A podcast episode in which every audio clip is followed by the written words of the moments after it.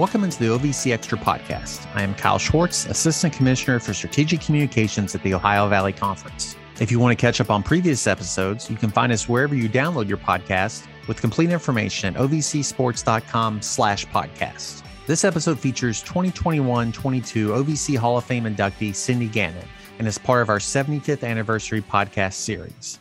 Gannon served Southeast Missouri for over 30 years, including 16 years as head volleyball coach and an additional 14 years as the department's senior associate director of athletics.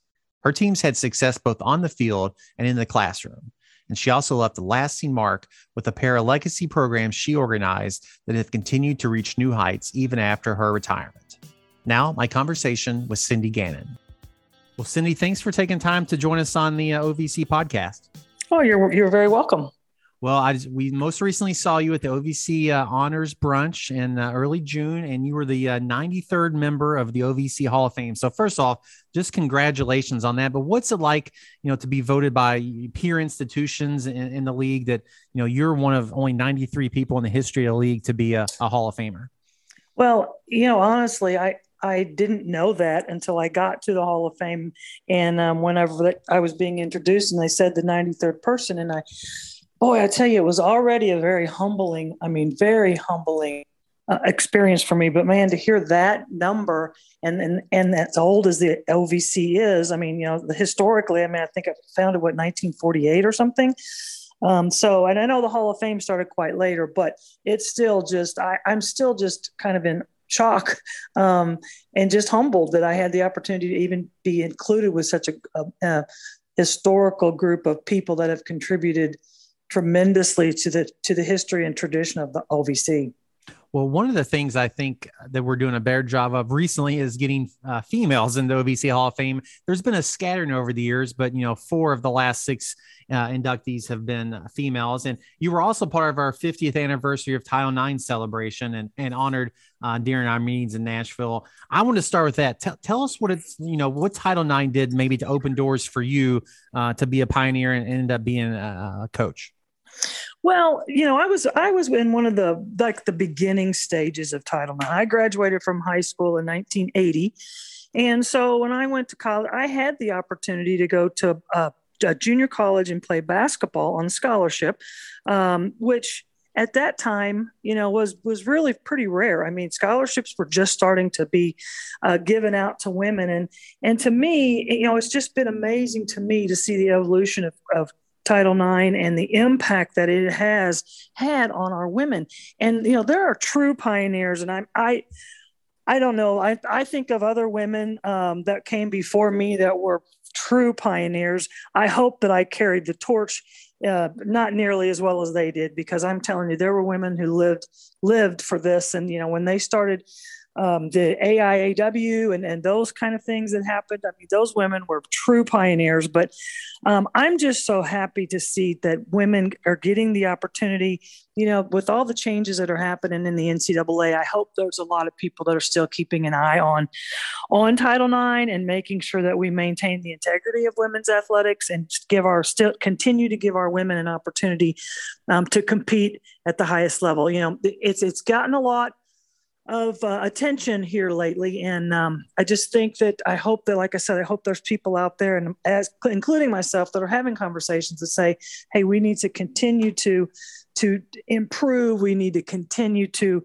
Uh, financially support we need to continue to get our women out in the public so people know them and um, they just continue to compete because i think it's really changed the landscape for women not only in athletics but in the workforce and all, all across the board well, I would assume and think that the, the number of lives you touched as a, as a coach and an administrator, um, that kind of continues in that process. Even though there were people before you, you played a significant part in that. So I want to ask you, as being, you know, you, you graduated from SEMO, you got your master's, you coached there. What, how did you end up at SEMO then uh, to start?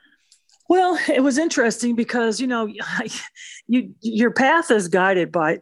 In my my path in life has been guided by, you know, just my spiritual trust in that um, you know God's going to guide, me down the right path. And you know, I always wanted to be a teacher. Um, but back in the day, I mean, you were either a nurse, a teacher or you got married. You're a housewife. So, you know, those are your three choices. And, and some women obviously ventured out into other areas, but I was from a very small school from DeSoto, Missouri, about 100 miles north of Cape Girardeau. I went to a junior college, played basketball for two years, and then um, just decided to, to come to SEMO, get my degree, and then I was just going to go back home and I was going to teach um, physical education at my high school, and if I could find a job, and that was my pretty much my goal. Um, I got to SEMO and um, tried out for the volleyball team because uh, I played volleyball in high school, and um, I made the team as a walk on, and um, and then I, I got an injury, so I. Uh, the coach at the time was Lana Richmond. And um, she said, Hey, why don't you stay on and, and be the student manager and help out? And I said, sure. I mean because i was i was going to school and i needed something to do anyway. So i said sure i'll do that. So i did. And um, then it just kind of evolved. And then there was a graduate assistantship. And so i was a graduate assistant for two years um, under lana and um, you know and i owe lana a lot of credit i mean she she really helped me get my my start um, and was really always in my corner trying to help me get a job um, get jobs so whenever we um, let's see, I graduated with my master's in 87. And then I, uh, they had an assistant job because Lana at the time was coaching softball and volleyball. So they hired her, uh, they hired me as an assistant to help her. Uh, so I helped her in volleyball and softball. And then um, the SEMO announced their move, or, you know, they made their move to division one or their request for moving to division one in 19 i think it was 89 it was somewhere in that time they started the process. Well so the ovc accepted SEMO in 1991 was going to be the first year for SEMO uh, to participate in the ovc so um, i ended up with uh, let's see in 1980 in 1990 um, I actually they split the jobs, and I actually was going to be the head softball coach, and Lana was going to be the head volleyball coach. And um, and the reason was is because Lana was the more uh, the, the more the tenured coach and I was the new coach. And so the OVC did not have softball at that time. So SEMO wasn't even sure if they were going to keep softball if the OVC didn't add it. So we got a new AD. Rich McDuffie came in in, in the fall of 1990 and he said, right before volleyball season started, he pulled Lan and I in. He said, looked at me and he said, Do you want to be the softball coach? And I said, Or do you want to be the volleyball coach? And I said, Yes. And Lana, he, he looked at Lana and he said, Do you want to be the softball coach? And Lana said, Yes. So he said, Done. So he switched us right there, right before the volleyball season. So that's kind of how it all started. I, I was coach Division two for one year, and we ended up uh, having a really good year because we had upped our scholarships to go division one so we actually for the first time in the history of the program made made the national tournament um, at division two which actually i think every one of the women's teams at SEMO that year made the division two nationals wow. beca- because of the boost that we got from scholarships. And uh, i think lana made to, to the final four and uh, women's basketball we hosted the final four here um, that one of those years. I don't know if that year, but, but anyway, long story short, it, I ended up just being here, but it was a great opportunity and I got to be the volleyball coach. Um, you know, and, and was very, very thankful that the university was very supportive of uh, my program and giving me the opportunity to have some success. And, you know, along the road, Kyle, I've had people often ask me why why did you stay? And i said you know I, I had other opportunities but you know this was just home and it was my brothers both went to college here so they got to live with me and my mom you know which, and my mom was ill for a long a while and i was close enough that i could go home anytime and i just i never felt like I always felt like God was just drawing me and saying, you know what, if you're if you're the grass is not always greener, stay here do good things and you know just just be com- comfortable where you are because i think you know right today especially today i think people just you know i, I say chase it you know they just go because they think it, it's better and you know I, I don't know if it ever is better. I mean i think you got to make where you are better and I think that obviously worked out for Coach Richmond too, who went on to be very successful with the SEMO softball team. I did not know that story. That is, um, that things just work out as they're supposed to be, I guess. Absolutely, and you know that's that's the same thing that happened when I decided to quit coaching. I mean, I just it was a God moment, and I just said, I either have to leave here or and coach someplace else, or I have to quit coaching because you know you hit a point it's hard and i admire these coaches who have long, long winning. I mean, years and years. I mean, I had one decade. There's coaches out there have had several decades, but it's very difficult to keep a team on top. Um, it, it just takes a lot of um, your perseverance and and you you know you just can't take anything for granted whenever you you you have a successful program and um and not that I did but you know I just saw it it my energy was a little bit slowing down. And then, you know, I thought, you know, it's time to pass the reins over to somebody else. And I'm going to ask if I can be, I mean, I'm going to go in and talk to Don Kaverman. I'm just going to say, you know, I'm, I'm going to resign and as the volleyball coach. And uh, I did that right like at the beginning of the season, which was probably really not a smart thing to do because I bawled through every national anthem. I stood in every gym and I'm thinking all this nostalgia. And, the kids are like, Coach, what's wrong with you? I'm like, oh, nothing. Everything's fine.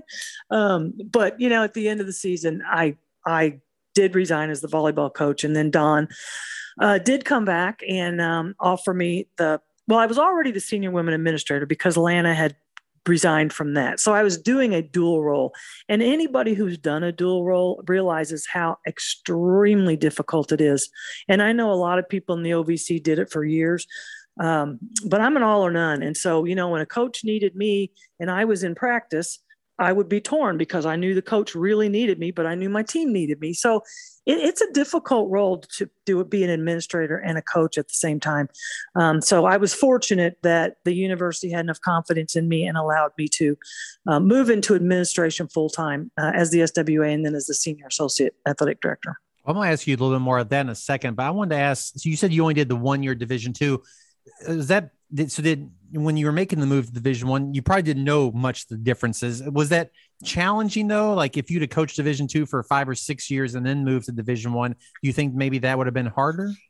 Um, you know, I don't know the answer to that because uh, you know when we actually, I think I might have coached two years. I think I did eighty nine and ninety. I think I did two years as the head coach at Division Two, but I don't. I don't know I don't know if there's much difference. I mean, it was different as far as scheduling. Um, you know, just some things and and the recruiting and looking at different level players and you know, yes, there were a lot of changes, but I think you know, volleyball or basketball, you know, fundamentally, I think they're all the same. You know, there's a lot of similarities. It's just the level of student athlete that you're capable of getting when you move to that next level. And you know, some some stu- you know, you'll go to a, a court and a volleyball court in a tournament, and you'll look and see who's standing at the court, and you'll go, "Nah, this is not going to be my my recruit." So you got to go to another court. You know, so and I know the dynamics have changed with the portal and all the things that are going on, but you know, back in my, my day, you you pretty much you know you would get lucky, and I I was very very fortunate to have some players that were from uh, like Southern Illinois, and they had very successful high school programs, and they had they had uh, teammates that had gone. To, I mean, I got a kid from uh, a young lady from uh, Clemson. She was a Fab 50 recruit, and she went to Clemson and had a horrible experience. And her best friend was my setter, and she said, "Hey, Leah's going to come next year. I said, "Are you kidding me? of course she can come." Um, but you know, I had my my my athletes were probably my best recruiters, um, and a lot of I was just fortunate, like I said, to get a lot of transfers because my players were having good experiences, and they told them they said, "Hey, come to SEMO. You're going to have a great experience. You're going to win, um, and it's going to be fun." So I just was blessed in, in a lot of ways. Well, you referenced there one of you know one of the teams in your history. You you had some some NCAA success, but you know in Valpo in '96, and you beat North Carolina in 2000. And for those listening, that's where I got my start in athletics. Was working at SEMO in 2000, so I was uh, at SEMO when you all beat that. Talk about those NCAA tournament wins and and just uh, what you know what that kind of did for the the level of your program and to raise the the awareness of you know how good your program was. Well, I, you know, the first year that the NCAA had what was called a play in. So if you won your conference, then you were matched with another conference. And uh, so we were matched with uh, the conferences have changed so much now, whatever Valpo was in at the time. Um, and that was, uh, I think that was in 90. Let's see, because we went to the NCAA. Yeah, we did the play. We lost the play in that year at Valpo. Um, but, you know, again, my players had never been in that type of a situation. Um, and then the next year, we had hosted the play in here, and then we won that. So we got to go to the NCAA tournament, and we went to. It was so funny. We went to USC because back in those days they didn't have the regional you know they didn't try to regionally pod people they just sent you wherever they wanted to send you so we went to uh, let's see usc and um, you know we just got killed i think we still have some records of the like not scoring any points or something i don't know we were in the bad bad category of, of the records but um, you know my players were just so overwhelmed and they were so big and they were just um, but you know what i told them i said you represented SEMO. You got to go to a national tournament. You'll always be able to tell people you played in the NCAA tournament. So we always tried to make the positive as it as mo- as positive as we could, given the fact that you know the likelihood of you beating a one seed as a 16 seed doesn't happen in volleyball. Now basketball, yeah, it does happen. I, but I don't think in the history of volleyball, I don't know. I have to go back and look, but I don't think a 16 seed has ever beaten a, a number one seed in the NCAA volleyball tournament. Um, but it was a good experience, and you know, and then we had an opportunity to go. Um, let's see. Well, we went to Stanford, and you know, we took a, a set off of off of Stanford and uh, the coach at the time was Don Shaw. And, you know, he came up to me and he goes, Cindy, this was not supposed to be, this was supposed to be just, you know, one of the one 15 seeds. And he said, man, you, you know, you had some great players. And, and, you know, Kerri Walsh is that, well, she played on the beach tour for a long time and in the Olympics. And, you know, she's so classy. She came in, she knocked on the door and asked me if she could come into the locker room because we were in our cool down period. I said, sure. And she came in and she looked at my team and she goes, you guys are awesome. And I mean, my kid, you know, when I talk to my players, they bring that up. They still bring that up. I mean, there was just a, it was a great experience, and that's what it's supposed to be about. Um, you know, and, and we went to Florida in 2000 and we beat uh, North Carolina. I mean, I, I, you know, North Carolina was took SEMO for granted, and my kids were they were they were really upset. They go, Coach, they're over there eating Skittles and laughing. I said, you know what? Quit looking across the court. Just let's warm up. Let's just play volleyball. So I just tried to get him focused. And, you know, that was the biggest, I think that was the highlight of my one of the highlights of my career and i know it was the highlights of of a lot of my players because you know they came back to some of my retirement parties and things like that and they um you know when they were talking that's what they talked about is getting the opportunity to say we made the top 36 teams in the country in 2000 when i played volleyball at SEMO so that's that's pretty cool and we could spend all day reading numbers about players of the year, all conference, all those accolades. But I know something you're you're proud of is all the on six on the court success you've had, just the the academic success your teams had, the giving back to the community, just the relationships your teams had that way. Can you talk a little bit about that and just the, the stuff that was bigger than just the athletic side of uh, being a student athlete? Well, you know, I, I have got uh, you know, I keep in touch with most of my my former student athletes. You know, when they've got something big happening in their lives, they usually send me a message or Facebook me, and we've got a little group me that goes around. And you know, I'll tell you, they're all just amazing women. Um, they are doing so many cool things, and and and I'm just so thankful to get to see and still be a part of that that they they want to include me in that. And and uh, you know i had one of my one of my student athletes she's in chicago. She was the first female vice president for the federal reserve i think. And um, she called me when she got the job and she said coach i got the job. I said oh that is so great. And she said do you want to know why i got the job? And i said well she goes you know why i think i got the job? And i said um, you tell me. She said because when i went in there they they asked me, "What are you going to bring to this job?" And she said, "I'm going to bring accountability for myself and for the people I work with." And she said, "Because coach, that's what you always told us every day. You never let us forget to be accountable and accountable for each other." And she said, "I really think that's why I got the job." And I said, "Well, that's pretty cool. I'm glad to hear that." And you know that i'm sure there's lots of stories like that and the impact you've had on people. Um, and you, you could spend all day talking about that but that obviously has to make you feel good when they call you and, and share their life successes with you. Oh absolutely. And i'm just so amazed. There are so many of them that are still coaching volleyball. They're coaching their daughters. They're coaching their sons. And I mean, and whenever they're on tele, you know, televised some of the state tournaments, they always send the link out and everybody watches it. So they're giving back to the sport you know, I hope I, I hope their experience at SEMO with our involvement in, you know, like Pink Up and Walk for Women. Um, I, and I, I feel like that they are engaging in their communities because they tell me some of the things. One of my former uh, student athletes is coaching volleyball in, in um, Michigan. And um, her, well, actually, it's um, it was Krista Davis. It's Keno Davis's. He's at Central Michigan University, and she's coaching high school there.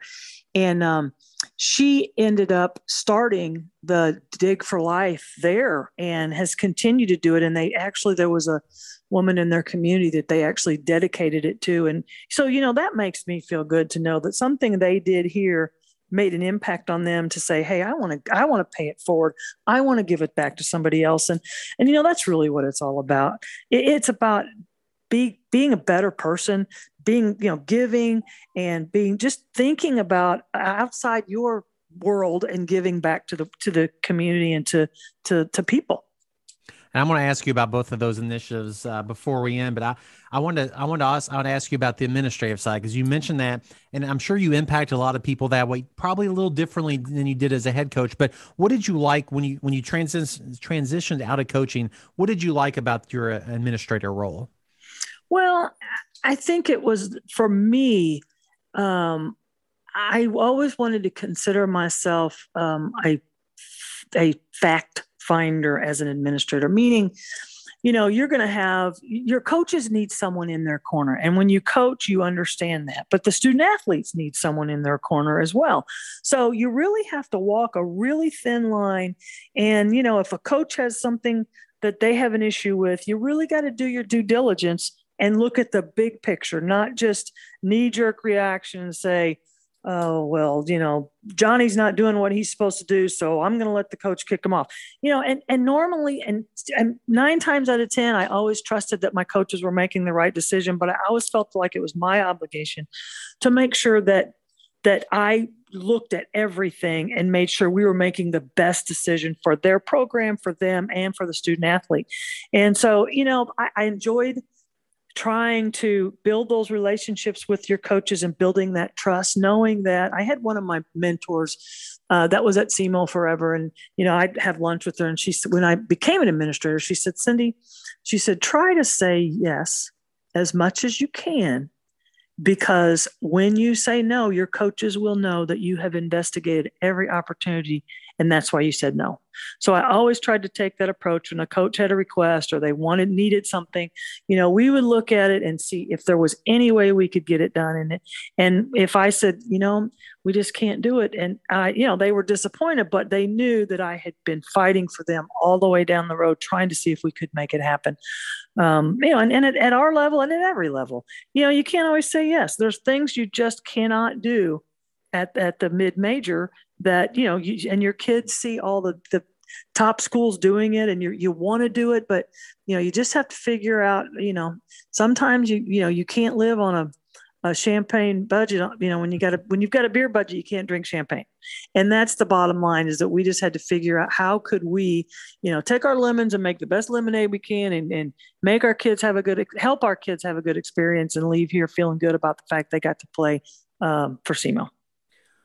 Well, uh, two of the things you referenced earlier, and I you told a funny story about this in Nashville in June, but the annual Walk for Women, you started that to help you know raise money for women's athletics, and now it's called the Cindy Gannon uh, Walk for Women because it's been so successful. So, just how did that idea come about? And you, I know you got some resistance on whether it would work or not, but it's still going on now, obviously, and, you and the program's raised a lot of money. Can you tell our listeners just about that initiative? Well, there was a group of women or two women that that were going around. They had a consulting firm, and I had a speaker that came on campus.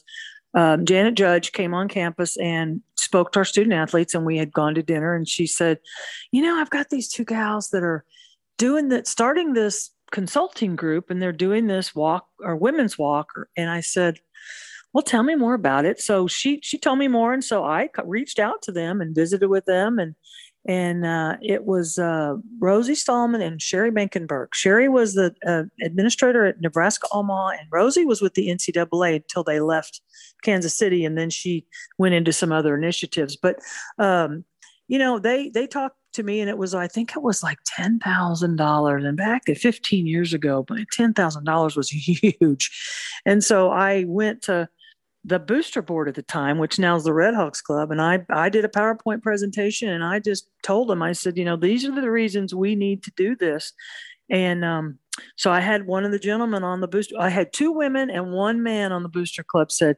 uh, "We're doing it," and I I said. I mean, because the athletic director at the time didn't think it was a good idea, didn't think it was a good way to spend $10,000 of booster money. And I said, We will make this work. I promise you, we will make this work. And so they came on campus and they gave me the template um, on just step by step. How do you start it and who do you get involved? And you know, I had a woman here on in town. She was on the board of regents for uh, a few several years, and she was very influential in the community. And I called her and I said, "Hey, can we go to lunch?" And uh, she said, "Sure." And um, her name was Kim Mothershead, and she we went to lunch, and I sat there. I'll never forget where we were and what we ate and everything about the day. But I said, I, Kim, I need you, and this is what I need. And she said, well, let's do it. And I, Kim has passed away since uh, she's passed away several years ago from cancer. But man, I tell you, we even have the Kim Mothershead Award for the team that raises the most money at the walk. And so, you know, part of that walk is there's t- several layers to it. One, obviously, is to raise money for scholarships, and it's raised over a half million dollars. So that it's done its job there. So we've well gone beyond the ten thousand that the Booster Club in, invested in the walk, but um, you know, it it does so many things. It gives us a day to celebrate women's athletics, which you know I know there's a girls in sports days and you know women in sports days and blah blah blah. But this is just for SEMO women, and you, you know they get to be the highlight, and we do. You know they get to do commercials. They get to do. Uh, they did some podcasts this year. You know just so just promoting the the walk and promoting their sport and promoting themselves. And I, I just can't believe how the, you know, this community has embraced, um, you know, we, they create, we create teams and there's competition and, you know, it's a 30 minute walk but the the impact that that has and our student athletes you know people know them. They they talk to them. They go into after the game they'll walk up and say hey susie how you doing? You know blah blah. And it's not just a roster number that you're seeing on you know maybe you'll get to meet him if that coach is proactive in getting people out in the community but you know this just helps the coaches get their programs out there. And they, you know, there's a lot of people that migrate to women's basketball over this. That's great. You know, some people have really migrated to softball because they've become uh, interested in the softball team. So it's really just another branch and another opportunity. Um, and then, you know, the scholarships go to men and women. I, I didn't feel like I didn't want to isolate our men either because our men's programs are very, very important. And so I thought, you know, I think it's important that we just put the money into endowments and then we give it to people that need it. And that that's kind of where it's been. It's it's not just women that get the money.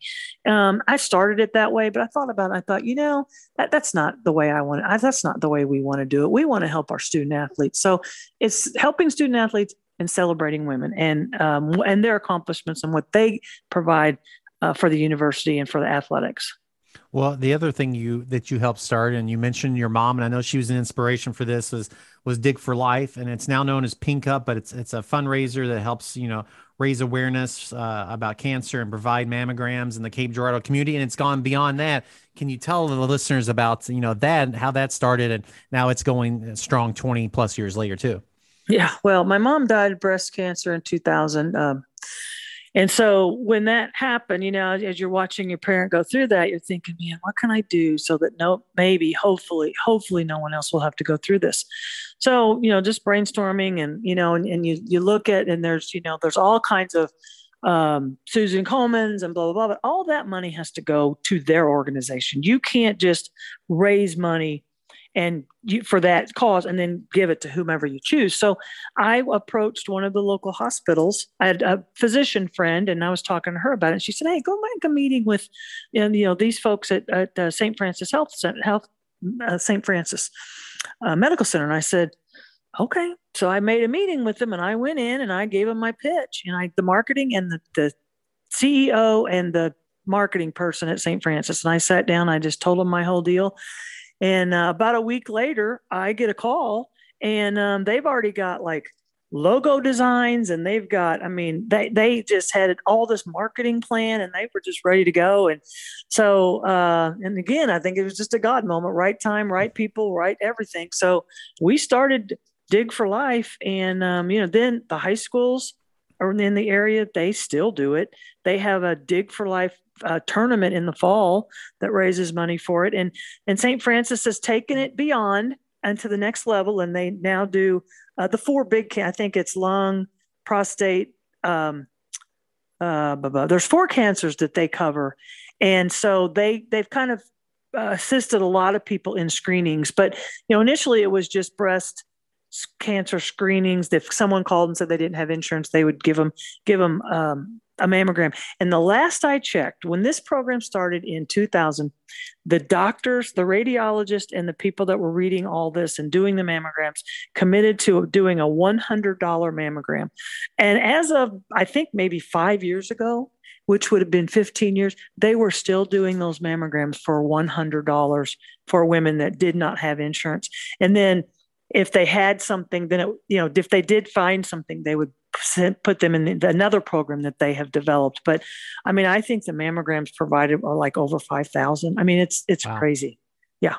That is a, and that's a lasting impact that obviously your career is over. Now you're retired. That, that still lives on. That is, uh, that is just tremendous. I, I did want to ask you that, you know, this is the OVC 75th anniversary coming up. So from the time you enrolled as a student at SEMO and then, you know, became a coach and then an administrator, how maybe the OVC or college athletes a little bit in general. How did you see? What are the biggest changes maybe you saw during your tenure? Well, I think for me as a coach in watching the OVC is that volleyball has. I mean, I, the volleyball has changed so much, and for the for the better. You know, I remember the first time I went to an OVC volleyball meeting. I knew one. I think I knew one coach, the Murray coach, because we had played them and uh, I didn't know anybody else. And all of a sudden, they pull out these paper calendars and they start making their own schedule. And I'm going, "Whoa, what are we doing here?" And so that was a terrible schedule that year for SEMO because I had no idea. You know, I didn't know where anything was. So you know, I might have traveled from Tennessee Tech to Tennessee State in the same day. I don't know. I mean, it was just one of those things. Um, so to see the evolution of volleyball in particular and women's sports in the OVC has been it's just been a, a wonderful seeing that overall. And you know, and, and NCAA, the, the dynamics of it has changed so much. But the one thing that I like, I respect about the OVC is that they've always continued to try to maintain their integrity. You know, and I'm, it's disappointing that there's some movement with some schools because I think there was so much history between some of those schools but you know everybody makes their decision based on what they need financially or what they feel like they need. And and so obviously those schools have had you know well thought through this decision but i'm hopeful that the new members will help us continue to keep the ovc the integrity of the OVC because I meant that when I said it at the OV, at the Hall of Fame. You know, we we as administrators, we as coaches, we we we compete fiercely on the court, on the field. You know, whenever we're competing against each other. But boy, the OVC people were the best people I ever worked with because there was never a day I couldn't call someone if I needed something and say, hey, you know, I mean, we'd go recruiting and you know we'd share rooms because we'd save money. I mean, how many schools share uh, share you know, share a room with your competitors? But you know, but we always we always tried to take care of one another, and and and uh, yeah, it just it was a very very good experience for me being involved in the OVC.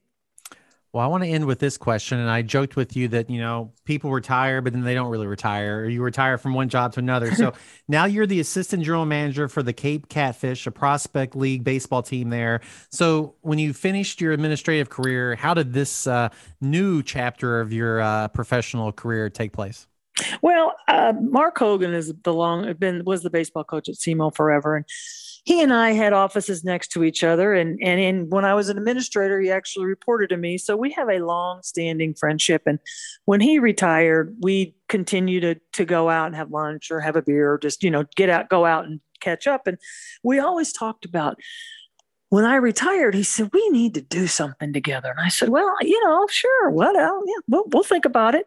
So I announced my retirement in, uh, I retired July 1 of 18 So um, there was a local hospital here that had they have a nursing school, and they contacted me and they wanted to know if I wanted to to um, interview for their recruiter for their nursing school. And I thought, well, surely I can do that. I can recruit. You know, I was not really ready to fully retire, and I thought oh, I can do that.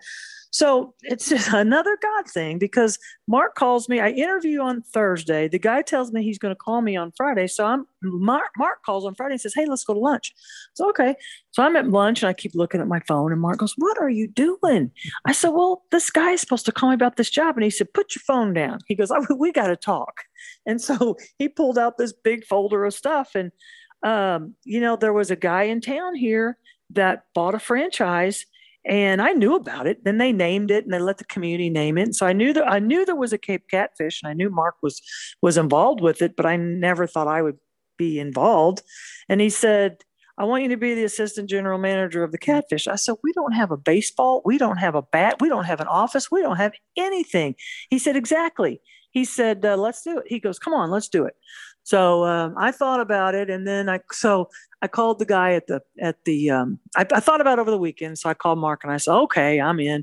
And uh, so I called the guy at the the other guy and I said, hey, you know, by the way, I'm, I'm just going to withdraw my name. He goes, oh man, he goes, I tried to call you. He's, he's uh, I was going to call you Friday, but I didn't get a chance to. And he said, I'm sorry to hear that. And I said, well, you know, it, you'll find somebody. And so Mark and I just started and uh, yeah, it's been fun. I mean, gosh, you know, I, it isn't really a retirement job in the summer uh, because like last night I was at the ballpark till 10, 15 and 103 degrees oh, wow. weather. But, but you know, Kyle, I get to, I get to see uh, players. These all these players are, are college players, and some of them are coming out of high school, getting ready to go to college.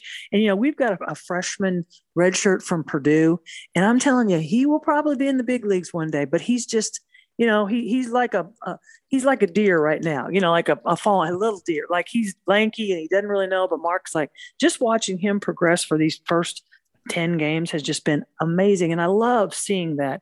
And, you know, and I love the fact these guys live with people in their homes. We have host families. So these host families just love them and they keep relationships with them. And it's just a really cool experience. And, um, you know, I don't know how long I'm going to do it. I, I'm going to do it until I don't enjoy it anymore. And it's two months of Fast and Furious, and then it's, you know, 10 months of preparing. Um, but it's a lot like being an administrator. I still get to be around student athletes. I get to mentor interns, which is fun because, you know, I get to help them aspire for their next step after college, and we get to, you know, show them how how it's done, and so they're getting a vast amount of experience. So it's just a it's a win win right now. And just another way, another great thing for the Cape Girardeau community, right? Like people come oh. out and support these players and summer activities. Oh, I mean, and you know, we do something different. You know, we don't set our venue up anything like SEMO. You know, we have food trucks, we have uh, uh, we sell beer. Um, we have uh, bands that come in and play. Um, you know, we we make it as you know as much as we can. We're trying to make it like a minor league eh, baseball experience, but it's prospect league. So um, you know, it's just it's fun. You know, people were out there last night and they're like, "Man, this is so cool," you know, and it was hundred something degrees, and I said, "Well," and they said, "Just keep the beer cold." I said, "We'll keep the beer cold. We can do that." So that's under your job description. If you list them out, that would be keep the beer cold. Would be keep one the of beer them. cold. Yeah, keep the beer cold and make sure that the food truck doesn't run out of uh, food.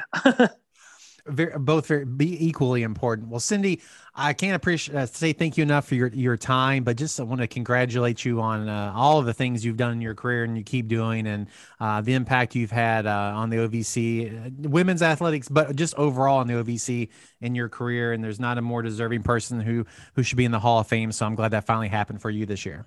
All right, thanks, Kyle. I really appreciate all you do. That was my conversation with Cindy Gannon. I got to work with Cindy both as a graduate assistant while I was at SEMO in the early 2000s and then through my current role at the OVC. It was great to connect with her and get some stories I had never heard. If you have a suggestion for a future guest, reach out to us on Twitter at OVC Sports. As we celebrate our 75th anniversary, we want to hear from a variety of former coaches, players, and administrators to get as many different perspectives on what has made the OVC so great over the years. Remember to find us on your favorite podcast platform and like and subscribe to help spread the word. You can also visit ovcsports.com slash podcast for more information. Until next time, take care.